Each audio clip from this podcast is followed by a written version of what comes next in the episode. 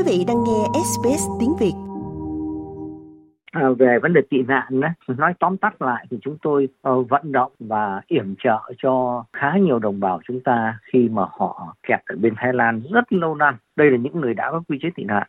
Và trong năm 2023 thì một thành quả lớn nhất nữa là chúng tôi thuyết phục được cao ủy tị nạn Liên Hợp Quốc giới thiệu người Việt để đi định cư đến những quốc gia đệ tam trước đây nó có hai cái cản trở, hai cái trở lực đó. thứ nhất là các quốc gia đệ tam đặc biệt là Hoa Kỳ, họ nhận định cư người tị nạn rất ít từ Thái Lan nói chung, không riêng người Việt cuối năm 2022 thì chúng tôi thuyết phục được Bộ Ngoại giao hãy đến Thái Lan để xem cái tình hình hết sức là nguy cấp tuy con số nó nhỏ, có khoảng 10.000 người thôi, nhưng mà nó so với những nơi khác có thể cả trăm nghìn người tị nạn. Nhưng mà ở Thái Lan nó vô cùng nguy kịch là tự vì chính phủ Thái Lan hợp tác với lại các quốc gia trong vùng để mà trục xuất, giao trả lại những người, kể cả những người đã có quy chế tị nạn. Nó đang vô cùng nguy hiểm và càng ngày cái khuynh hướng nó càng tăng. Thành ra cuối cùng bộ ngoại giao đến và họ tiếp xúc và họ thấy rằng, ồ, đây là một cái điểm nóng mà chúng ta cần phải giải quyết sớm trước khi quá trễ. Thứ hai là chúng tôi cũng thuyết phục được cao ủy tị nạn liên hợp quốc. Bây giờ mỹ nhận rồi úc nhận, rồi canada nhận nhiều hơn, tân tây lan cũng nhận. Nhưng mà cao ủy mà không giới thiệu người việt thì cũng sẽ không đi đâu được hết. Nó có một vài cái sự kiện xảy ra như là anh đường văn thái đã bị bắt cóc. Khá nhiều những cái người đấu tranh cho nhân quyền cũng như quyền tự do tôn giáo, người thượng chẳng hạn, người hồng mông cũng bị cảnh sát thái bắt. Mà chúng tôi chứng minh được rằng cái này không phải là tình cờ mà có chủ đích đấy là những người nằm trong tầm ngắm của công an Việt Nam thì chúng tôi thuyết phục được cao ủy tị nạn và cuối cùng họ xác nhận chúng tôi rằng người Việt là một trong bốn thành phần mà họ quan tâm để giới thiệu đi định cư sớm trong năm 2023 và chắc chắn là sẽ tiếp tục năm 2024. Chính nhờ vậy mà có khoảng 150 người Việt đã lên đường đi định cư ở nhiều quốc gia khác nhau. Đương nhiên là Hoa Kỳ là đông nhất và chúng tôi dự tính rằng trong năm nay cái mục tiêu của chúng tôi là 400 người, 400 đồng bào chúng ta đã có quy chế tị nạn sẽ được giải quyết về định cư ở những quốc gia khác nhau thưa anh. Và như vậy là trong 2 năm 23 24 thì giải quyết được khoảng 550 đồng bào chúng ta trong tổng số khoảng 1.000 đồng bào đã có quy chế tị nạn mà cứ nằm lây lất ở Thái Lan nhiều năm qua và có khi nhiều chục năm qua.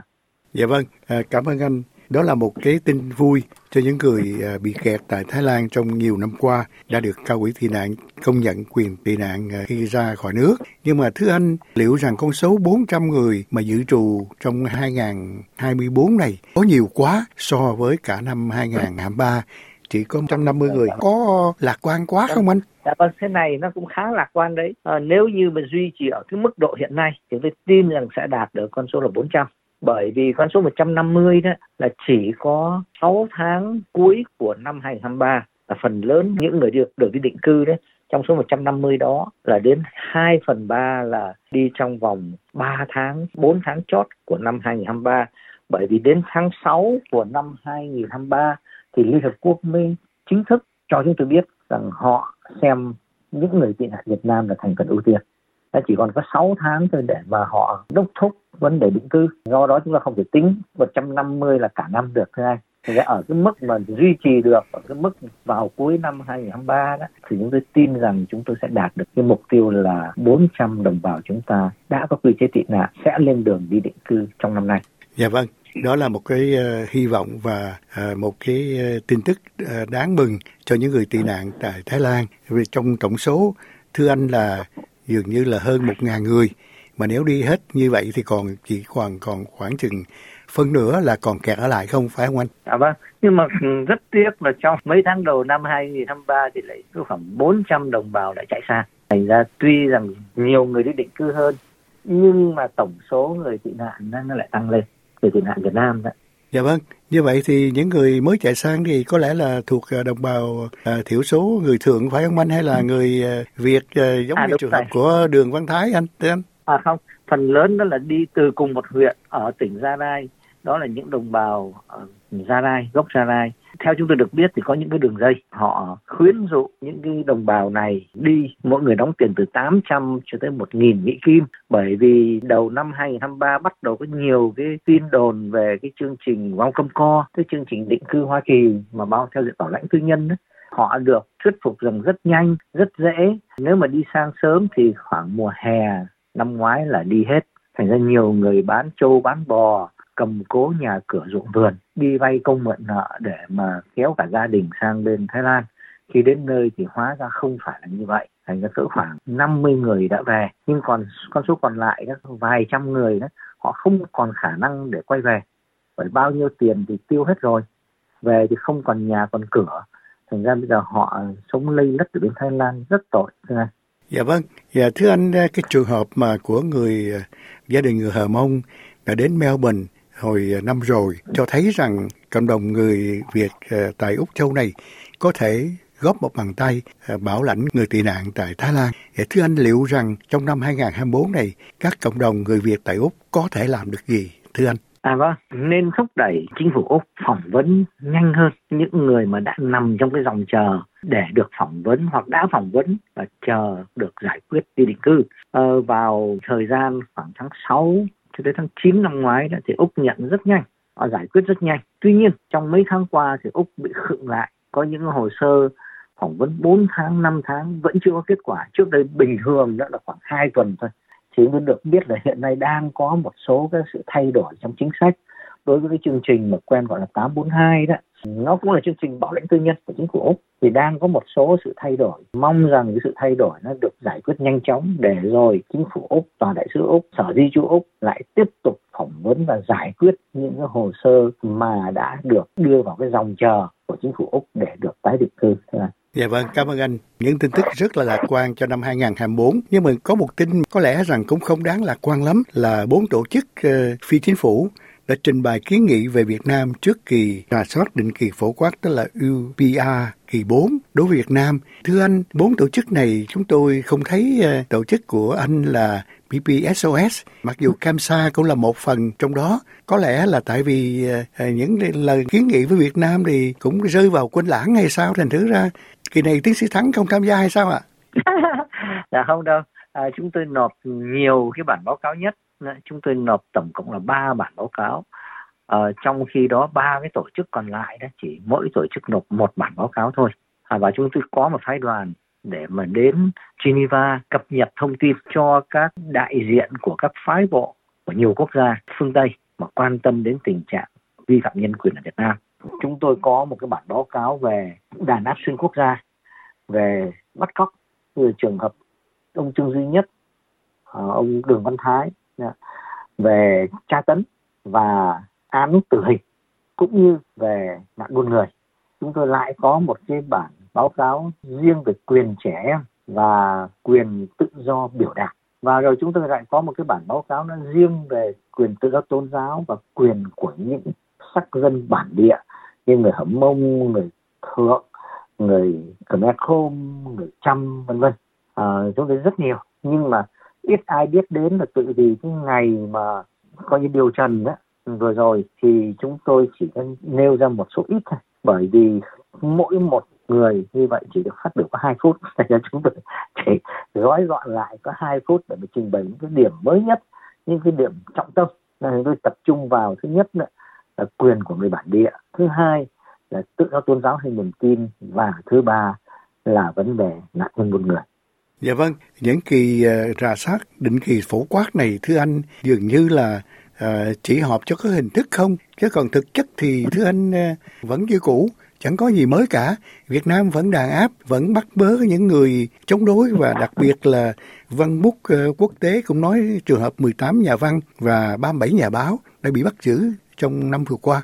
Thì thưa anh, liệu rằng kỳ họp tới vào tháng 5 có những cái diễn biến nào à, tích cực không thưa anh? À vâng, cái quan trọng đó là chẳng hạn như bên văn bút Hoa Kỳ, các văn bút Hoa Kỳ, chúng tôi cũng đang làm việc với họ về một số nhà báo, chẳng hạn Lê Hữu Minh Tuấn, đó, hội nhà báo độc lập, độc lập đó, hiện nay bệnh tình rất nghiêm trọng.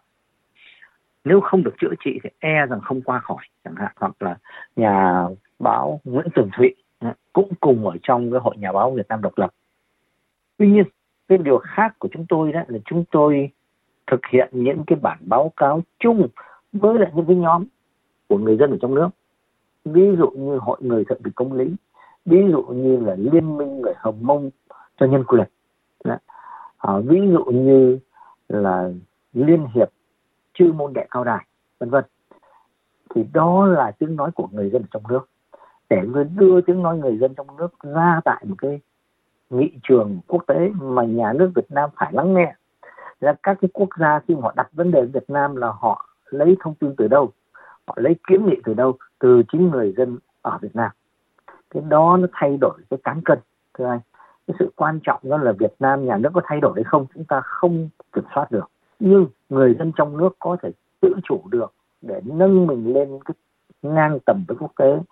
Khi mà nhà nước Việt Nam, phái đoàn của nhà nước Việt Nam ngồi đối mặt với lại các phái đoàn của các quốc gia khác thì các quốc gia khác nói họ cho tiếng nói của người dân ở trong nước cái đó mới là quan trọng chúng ta thay đổi được cái nội lực cái thế đứng ờ, cái tầm ảnh hưởng của chính những cộng đồng đang bị bách hại ở trong nước Dạ vâng, à, cảm ơn à, tiến sĩ Nguyễn Thắng rất nhiều cho buổi nói chuyện này. Vâng, một lần nữa chúng tôi xin à, kính chúc. Có một cái rất là hy hữu mà không ai biết, đó là người đại diện cho chúng tôi đến từ Thái Lan ở tại Geneva. Thì ngay sau khi mà xong cái buổi tường trình á, cái buổi điều trần á, thì một viên chức của Liên Hợp Quốc gọi cái người này ra ngay cái anh này ra ngay và nói rằng trong cái phòng này có vẻ như có mật vụ của nhà nước Việt Nam đang chụp hình đang thu hình. Anh dạ, anh có thể bị nguy hiểm. Thành ra cái viên chức đó mới kéo anh này ra và đi sát với anh này suốt dạ, đi hộ tống anh này đi qua mặt của phái đoàn Việt Nam để cho Việt Nam thấy rằng Liên Hiệp Quốc đang quan tâm đến người này bởi vì người này vẫn là công dân Việt Nam. Thành ra họ rất quan tâm và cái điều đó cho thấy rằng nhà nước Việt Nam bỏ tiền bỏ của để gửi mật vụ đi rình rập.